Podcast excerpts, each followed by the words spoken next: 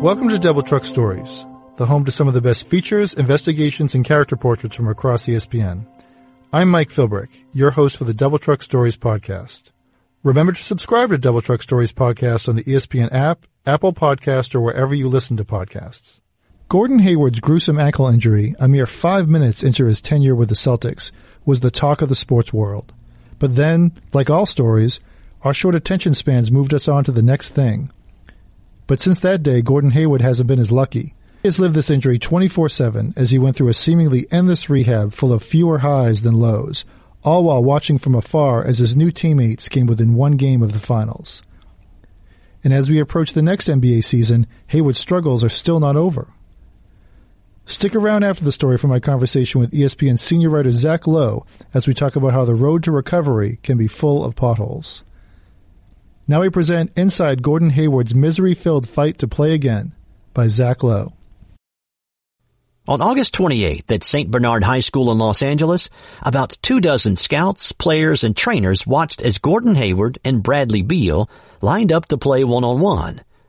It was Hayward's first time playing one-on-one against an NBA starter since undergoing an unexpected second surgery in late May to remove a plate and screws from around the left ankle Hayward shattered five minutes into his Celtics career. The discovery that he needed another surgery had devastated Hayward. It threw his rehabilitation timetable into disarray. By August 28th, he was supposed to have been months into five-on-five games against NBA competition. Now he was easing into one-on-one. I wasn't thinking, I'm going to kill this guy, Hayward told ESPN.com Tuesday night after another disappointing preseason game for the Celtics. I was thinking it would show me what I needed to work on. Beal told Drew Hanlen, the popular skills trainer who holds court at St. Bernard and tinkered with Hayward's game over the summer, that he was confident. They started from the post and could only dribble twice before shooting. Then they moved to the perimeter and allowed themselves three dribbles. Hayward swept five straight games. He surprised the hell out of me, Beal says. Beal called Mark Bartelstein, the agent who represents both. I have good news and bad news, Beal said, the two recalled. I might suck, but Gordon is 100% back. It was a watershed moment for Hayward, a glimpse of hope after a year of arduous rehab, intense anxiety, and the gut punch of a second operation.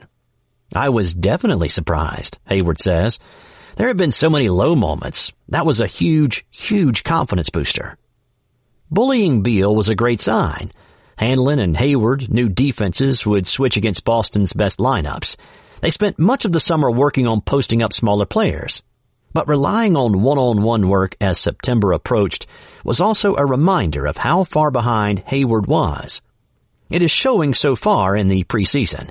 Hayward is just 5 of 20 from the floor and has committed 8 fouls in 59 minutes.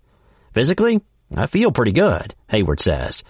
But I don't feel comfortable on the floor yet. It's one thing to be physically able to do everything. It's another to be a basketball player.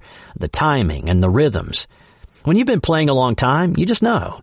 But not after you take a huge break and come back to a new system. The second surgery was such a setback. I was really looking forward to playing five on five the whole summer.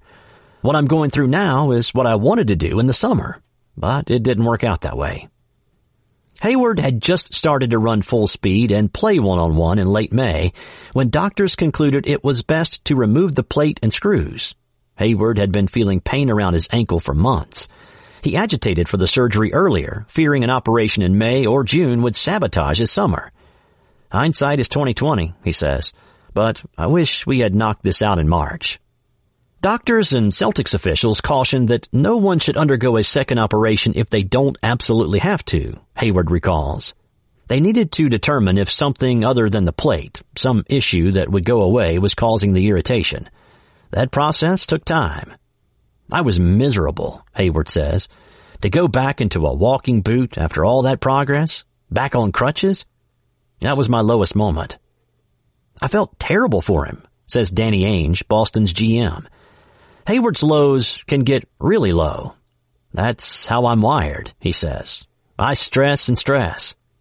People close to him have long known to expect calls from a despondent Hayward after so-so games. Hayward has trouble sleeping on those nights, he says. Friends hoped the year away would change that. He would miss the game, rediscover the joy of it, fixate less on mistakes. Perhaps the Celtics' success without him would ease Hayward's self-imposed pressure upon his return. It's just basketball, says Jason Smethers, a trainer who is among Hayward's closest friends and lived with him for most of the last year. On this team, you were allowed to have a bad game. Hayward tried to internalize that. Sometimes it worked. Sometimes it hurt to watch Boston thrive without him. When you go down like I did after changing teams, it's just not supposed to happen that way, he says. It's just the nature of being a competitor. You want to feel like you're missed. And I was missed. But when you watch them rattle off 16 in a row, those negative thoughts creep in. It was tough sitting and watching. Right now, it's tough playing. On the way home from Sunday's game against Charlotte, in which Hayward shot one of seven and committed five fouls in 21 minutes, he called Bartelstein to mob. Bartelstein told him to focus on his chase down block of Jeremy Lamb, proof he could get up and then land hard on that left leg. That was their routine during Hayward's year rebuilding his leg. Hayward would call Bartelstein and lament every setback. The days he felt more pain, when it took him longer than usual to pluck marbles off the ground with his toes, a game he and Smethers invented. When he took a small step backward on some test of balance or agility. After consoling Hayward, Bartelstein would phone Smethers and the two other permanent members of Hayward's rehab crew, Steve Mount, the Celtics rehabilitation manager, and Tyler Yeaton, their strength and conditioning coach, for their take on the day's work. I would get a completely different version from them, Bartelstein says. His conversations with Hayward always ended the same way. I would give him S about being completely out of his mind, Bartelstein says. But that perfectionism, dissecting everything a hundred times, that's what makes him who he is. Hayward's competitive nature got him through the drudgery. We hear all the time about how professional athletes are maniacally competitive. They all hate losing at board games. Hayward is maniacal even by those standards. He turned every part of his rehabilitation into a competition. Every morning over Starbucks, he and Smethers would play a best of three series of the video game Clash Royale, with the winner earning the right to talk trash for the rest of the day. Hayward famously turned the marble picking exercise into a timed race and bet against anyone willing to challenge him in a contest of half-court shots attempted from a chair. Hayward used various grip strengthening exercises to distract himself during Celtics games. One favorite, unfold several pages of a newspaper and pile them on top of each other. Place one hand in the middle and using only that hand attempt to crumple all of the paper up into a ball that fits into your palm. Sound easy? Dude, Hayward says, it lights your hand on fire. In January, Hayward decided it was time to put Smethers, Yeaton, and Mount through some competition. He was tired of listening to them argue about who was the best athlete. He's a misery loves company kind of guy, Smethers says. Hayward created Gordon's Grand Gauntlet, a decathlon-esque set of events that included a mile run, a 100-yard dash, driving and putting contests, a test of who could throw a baseball farther, an endurance test on an exercise bike, and a trivia contest. Hayward wrote the questions himself. we were pretty effing bored, really, is what it was, Hayward says, laughing. When Mount and Smethers pedaled the same virtual distance over three minutes on the resistance bike, Hayward made them start over. There had to be a distinct finishing order in each event, no ties. During Hayward's pool work at Boston's old practice facility, Smethers and Mount talked trash about who would win a swimming race. Hayward finally demanded they settle it. Mount won. Staffers set up a makeshift podium for a medal ceremony. Hayward found a way to have the Australian national anthem, Mount is Australian, blare as Mount draped a weight around his neck as a medal. When Hayward needed breaks, he would take a Patriots practice football, a gift from Tom Brady, and heave it all over the Celtics facility, inventing contests with Smethers. Who could sling the ball between those two lights hanging from the ceiling and hit a target on the wall? The ball eventually got stuck in a light fixture. Hayward never retrieved it. In late July, about two months after the plate removal surgery, Hayward was finally ready to run full speed again. At a training facility called Exos in San Diego, staffers set up a beep test run for him. Hayward was to run back and forth between two points, changing directions each time a beep sounded. The beeps started in frequent intervals, so the runner can begin at a casual jog. The interval shrinks as the test proceeds. Anytime a beep beats the runner, the test ends. Smathers watched to make sure Hayward didn't overexert himself. Scott Morrison, a Celtics assistant visiting Hayward at the time, decided he would join. If there was ever a chance to beat him at anything athletic, this was it, Morrison says. They went on and on, faster and faster. Smathers was surprised Hayward was still going. Hayward was surprised Morrison was still going. There was absolutely no way I was losing to a 40 year old, Hayward says. It can't happen, even if it was my first time running in a long time. Morrison is 41 for the record. Morrison finally gave out. Hayward ran one last sprint, stopped, and gloated. It was, okay, I won. That's enough, he says. Today, it's ping pong. Hayward has his own paddle. When he saw the pool table in the Celtics' new practice facility, he badgered staff about buying a ping pong table topper until they finally caved. Hayward supervised the purchasing of paddles so that everyone would have good ones.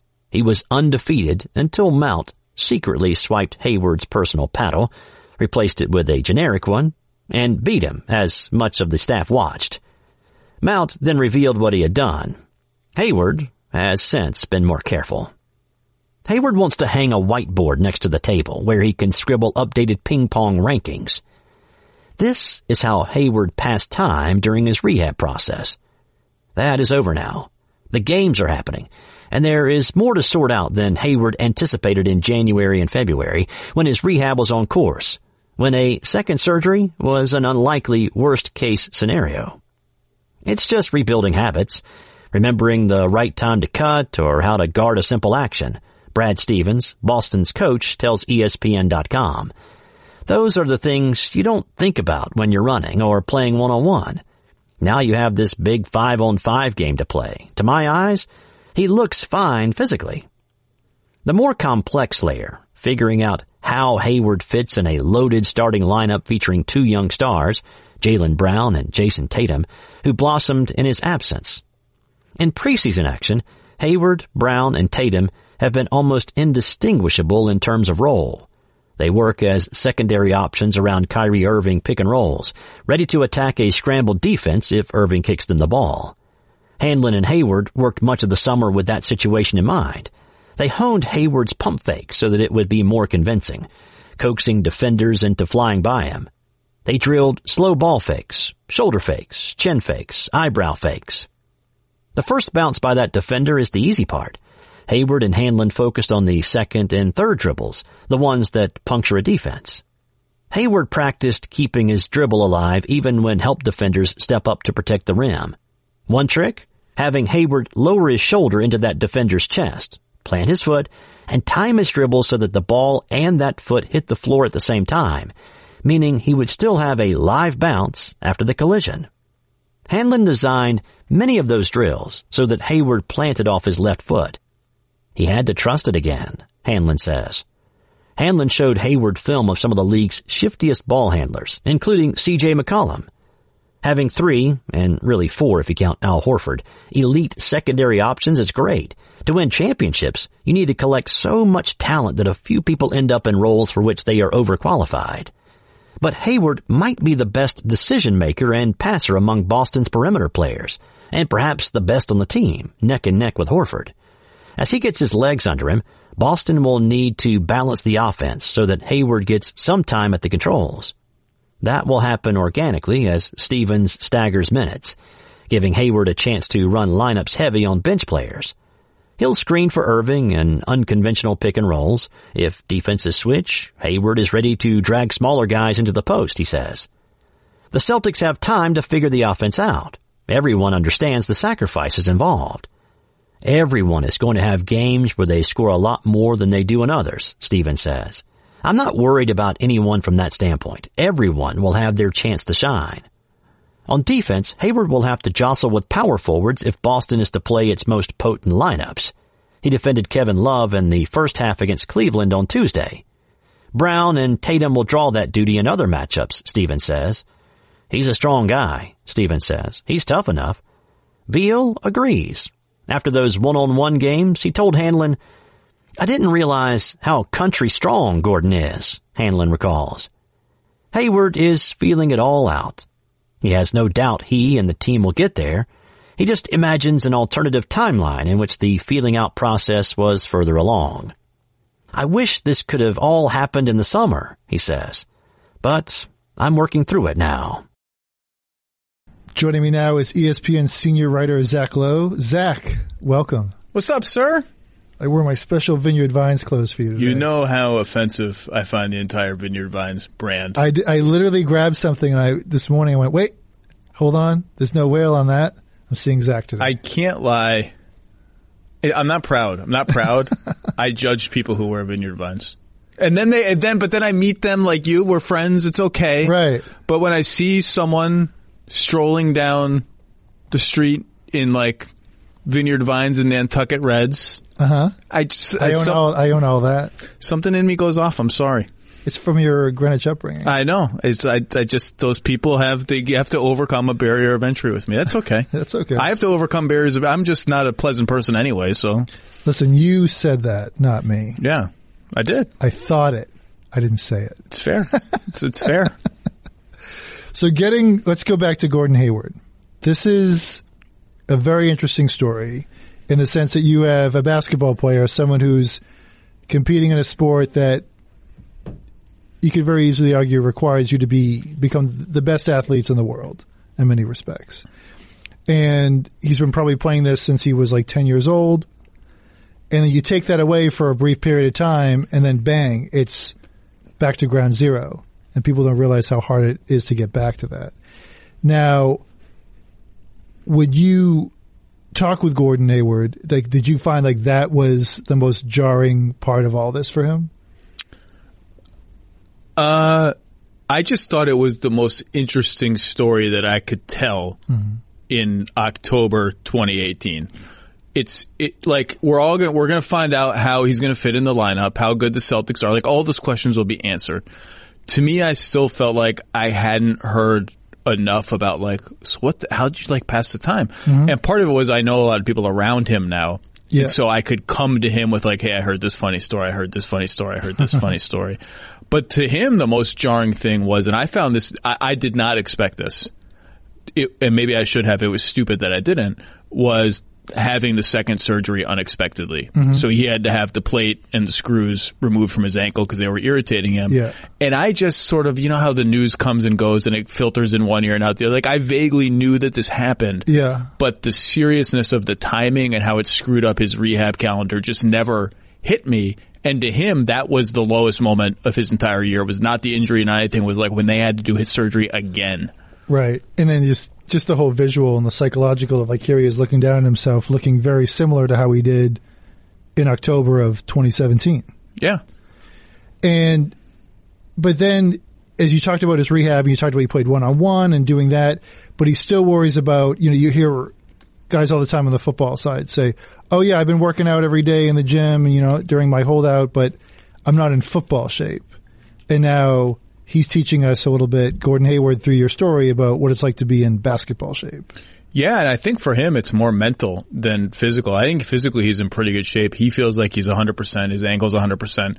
Probably his endurance and stuff isn't where it is when he's at like all-star form, but for mm-hmm. him it's like his rhythm is just off. And maybe part of that is again the physically he's not quite there, I don't know, but his rhythm is off and you can see it like the, one of the I went to two games recently in Boston. One he had five fouls in like 8 minutes. He almost fouled out in the first half and you could just see like he just would like try to get around a screen on defense and he'd be late or he'd get hung up in ways that, and he would, I was watching him and he would just, he looked like a 10 year old kid who missed a shot, like the body language, the sagging shoulders, the ugh, beating himself up. You could tell it's like he just couldn't, something was just off. And you mentioned that about how his agent, Mark Bartelstein, and his team around him, like that's part of, like, especially his agent, that that's one of their jobs more than anything is to constantly tell him, like to your point, don't be the 10 year old who missed the shot with the shoulders down. It's not as awful as you think, like the mental game. Yeah, he is. I mean, I, I had known that he's an intensely competitive person, even more so than most professional athletes. I didn't realize sort of how in his own head and down on himself he gets. Mm-hmm. Um, that's a very defining part of his personality to the people around him. Um, and and they would tell stories about how you know he'd go four of fifteen in a game for Utah, and he'd call and be like, it would be like the world was ending, Yeah. you know, and they'd be like, Gordon, there's another game tomorrow. like it's just, everything's fine, man. But uh, as part of also his recovery, and we keep talking about the mental part. Um, did he hear from other people? Because I know I only asked that because I remember when uh, whenever somebody gets hurt, you always you hear like, well, Kobe Bryant reached out because you know when he tore his Achilles, like he reached out to this person that to tell them not about like, oh, you're going to do this drill on the step master, the stairmaster, or that, just the mental part of it. So it's funny you mentioned Kobe because before his last season in Utah, he like secretly went to Newport Beach and trained with Kobe. Okay. Uh, but that was a, he was perfectly healthy, obviously then. But and he didn't want that to get out. I knew about it and I asked him about it, and he didn't want it to get out. I, I put it out anyway. Um, but I think he didn't want it to get out because the Utah fans hate the Lakers. Right, right. Uh, but he talked. To, I didn't put this in the story, and I kind of regret it. He and Paul George actually developed like a, a kind of. A, I mean, they've known each other a while anyway. They're the same draft class, but he talked to PG, you know, shortly after the injury, and Because Paul, who famously broke his Yeah. leg for Team USA, um, and, and throughout the year, I think he talked to Kevin Ware a little bit, the kid from Louisville. That's been written. oh right, okay, Um, but the, I didn't get into the PG stuff because that had already been covered by lots of people. Right. But it's also, but going back to like how he would call his agent and be like, the world's over. I should probably give this, you know, I'm the worst basketball player ever. Like when he has a bad night. There also seems to be like there's a balance there where negative, negativity and adversity can push you towards what you want to be, but then it could also go the other way. It can start pulling you from your goal because you don't think you're worthy to do this anymore Sure. anyway. And is that something that is, well, that's something that it seems that when he's in his all-star form in Utah, he's battling in his head.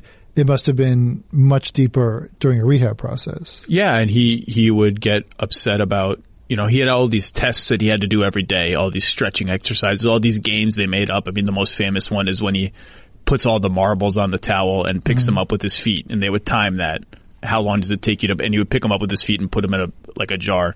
Um, and and when he would do poorly at that, or when he would fail some balance test or Right. something, he or when it just like you know the, he's got this video now, this video series that's come out about his his rehab.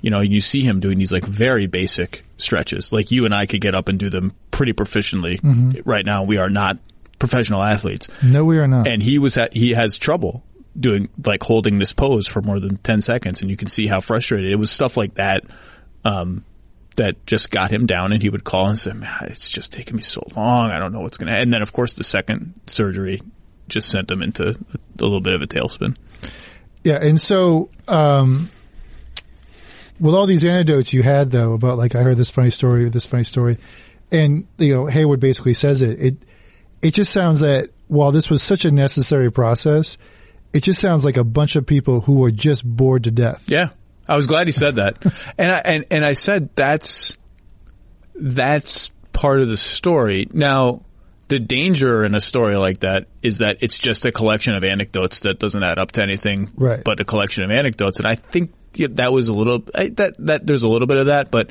I told him like, a you're a star athlete, so any anecdote about you is definitionally more interesting than literally the same anecdote about me. Yeah, like you and I, ping pong stories about us would not be Um, Not interesting. Yeah, Um, and B, like I think the an- anecdotes are kind of funny. Like Yeah. some of them are kind of good. So like, what's the harm? Like, there's no harm. It's the internet. You can put an extra 150 words of anecdotes in, into the story if they're funny, and like certain, enough people will find Gordon Hayward being so good at ping pong that they steal his paddle and swipe, uh, swap it out for like a generic paddle to throw him off. I think that's funny.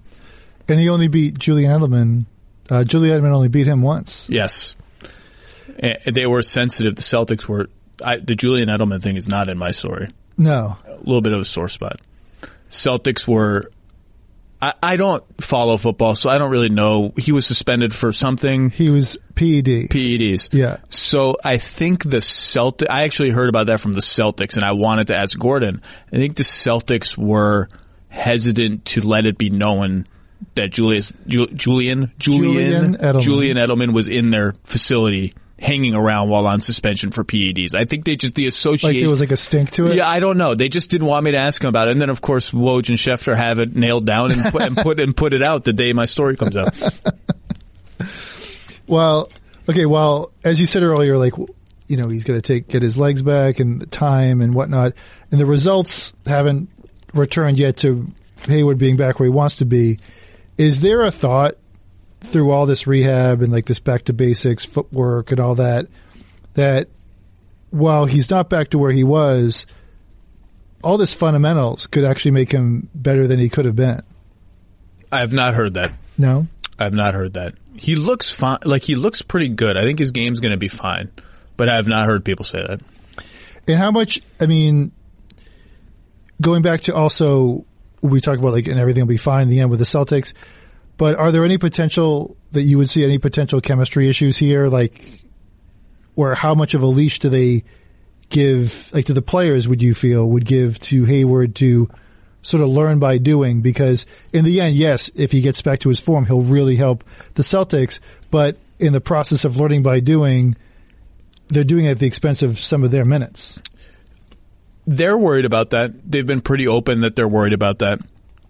Um, you have some guys that are not are, are not worried about it at all. Like mm-hmm. Terry Rozier is really taking it in stride he's a pro. Like I, I am. I can't tell you how impressed I am with that guy. He's mm-hmm. taking it as a personal challenge. Like I'm going to force Brad Stevens to play me 25 minutes a game. That's how good I'm going to be. He's yeah. going to have to find me this amount of minutes, and the league knows how. He's like the league knows how good I am. Like he he won't say that, but you can tell. It's like I'm not worried about like the league forgetting what I did in the playoffs. Yeah. Like I, I'm going to be cool. Then there are other guys on the team that the Celtics are a little worried about how are they going to take the touches going down? How are they going to take the minutes going down? And I guess you're right. If Gordon proves to be taking longer, mm-hmm. and he's now has back pain that he's fighting through all of a sure. sudden, yeah. Um, you know, there could be some like, hey, we did this last year a, a different way and it worked pretty well. Yeah, and then there, I mean, you could also, but how how much weight is given to Brad Stevens himself as far as like the systems he comes up with in a way that you know it's pretty amazing that what he was able to do with Isaiah Thomas and what Isaiah Thomas was able to do after he left. Yeah, I I think Brad is like you know, there's this whole now like Brad backlash of like, oh, the media is prematurely deified Brad. Mm-hmm. Brad Stevens is a really good coach. Mm-hmm. And you look at what's happening in Minnesota right now. Right. Where a lot of that is just you have a couple players who don't like each other and the organization has been unable to foster an environment where they can overcome that and function. Mm-hmm. A lot of that is on the coach. And Brad is really good at that stuff. And you talk to the players on the team. One of the reasons the Celtics are confident, maybe the main one, that all of this chemistry minute stuff will be okay is because of Brad. And one of the things he's really good at is, and this is like such a dumb fundamental thing, is being really honest and straightforward with the players, communicating with them, telling them if you do not do X, Y, and Z, you won't play. Like mm-hmm. Shane Larkin told me a story once. He he didn't get a loose ball in some random game against the Nets. Like somebody beat him to a loose ball, and if you mm-hmm. watch the clip, like he's not he's not the one who wants the loose ball the most. Right, he's not giving out. Yep. Brad took him right out of the game immediately, and just calmly said to him, "You you can't do that. Like if you want to play." you have to at least be on the floor. You have to get that loose ball. Then brought him back in a couple minutes later. Didn't scream at him. Didn't mm-hmm. yell at him. Just that's the criteria. And and I think all of these guys will know. Marcus Morris, Jaylen Brown, whoever it is, like your performance will justify how many minutes you play, and that's going to be the criteria. And we don't meet it, your minutes are going to go down. When you meet it, your minutes will go up, and he's going to fall through with it every time. And like it's hard to be unhappy. And to that point, then, do you find, and as you mentioned, Minnesota, are there a lot of coaches that sort of, in your opinion, sort of go without going through each team or whatever, go through sort of head games in a way? Wouldn't like if you took that exact loose ball situation and put it in other teams, would they play it vastly different? That would potentially cause like a powder keg. There, there are coaches that are better than others. I think about being straightforward. Mm-hmm about um, like like it's it's a lot of players don't like screamers. Like Right. Brad Brad is one of the coaches who's able to run a pretty tight ship without screaming mm-hmm. and humiliating people. or being passive aggressive. Yeah, and, and yeah, a lot a lot of coaches kind of like the head games thing. Like, let's see how he respond how he responds if you know mm-hmm. I ignore him or do this. And like, Exactly. um, and and the consistency is the key. Like if you're going to set a standard, that has to be the standard all the time. Mm-hmm. And standards might be different for different players. Like different skills might be emphasized, or different benchmarks might be emphasized. But like once it's once it's a benchmark, it's a benchmark, and like everyone understands it. It's communicated clearly. If you don't meet it, like you can't argue. Whether you're a superstar or not. Yeah, So, in that respect, then, if the Celtics, I mean, they could, you know, not come out of the gate flying. Is the key to all this Coach Stevens, you know, sort of preaching patience and confidence, and manage more managing expectations in the short term, are probably a more important job than anything else. I don't know because he's a he's like secretly a hard. I mean, that's I think what people miss about Coach Stevens a little bit is that he's a hard. I mean, the famous story is, and people have written this, including me. Like two days after Hayward gets hurt, mm-hmm. they have a team meeting. I think he called a team. I don't remember the exact coordinates of it, but he called a team meeting when normally there wouldn't be one, and he just said, "There, there are no excuses. Like we have talent." We have to figure out how to do it. We're not going to lean on our youth as a crutch. We can win a lot of games with this team if we do things the right way and we play the right way. That's it. And I think he will prepare them for some rust. Like, you know, two game losing streak. He's not going to be like, we're supposed to be the number one team in the East. What's wrong with mm-hmm. us? This is crazy. But I do think he's going to hold them to a high standard really early Yeah. and not let them use this as a as a a, a, a an excuse or a crutch if they don't play well. I think he's going to be pretty demanding in terms of what he wants to see on the floor right away.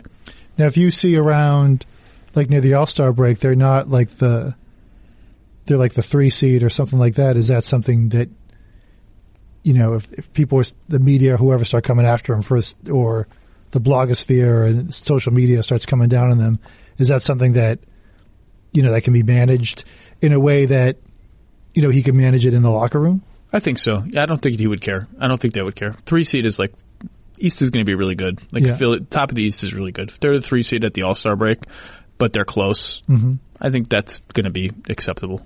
If they're the five seed, then that's a different story. So, all si- besides the rust, so you would say all signs point go for Gordon Hayward. except this recent back thing, which I think he came out today, and this is Friday the 12th, Yep. um, and said they might watch his minutes a little bit Yeah. more carefully than they, they were going to. That's a little bit troubling, Sure. um, but they're so deep, and and the team will be fine. But yeah, it's it's he's behind where he wants to be and where I thought he was going to be. So, end of the day, where do you uh, where do you see the Celtics doing at the end of the year? I still think in May they're the best team in the East, and I will still pick them to make the finals. And, and I don't know. I, I I was going to say one of my big predictions for the season was going to be Celtics had the best record in the league. Period. Mm-hmm. More- Better than the Warriors, better than the Rockets. That they, I think they could win 65 games.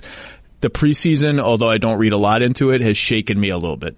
But I but I still think by May, by June, they're the best team in the East. Well, we'll definitely be watching. Zach Lowe, thank you so much for your time. My pleasure, sir. Thank you. To subscribe to Double Truck Stories podcast on the ESPN app, Apple Podcasts, or wherever you listen to podcasts. Thanks again, and we'll be back soon with more Double Truck Stories podcasts.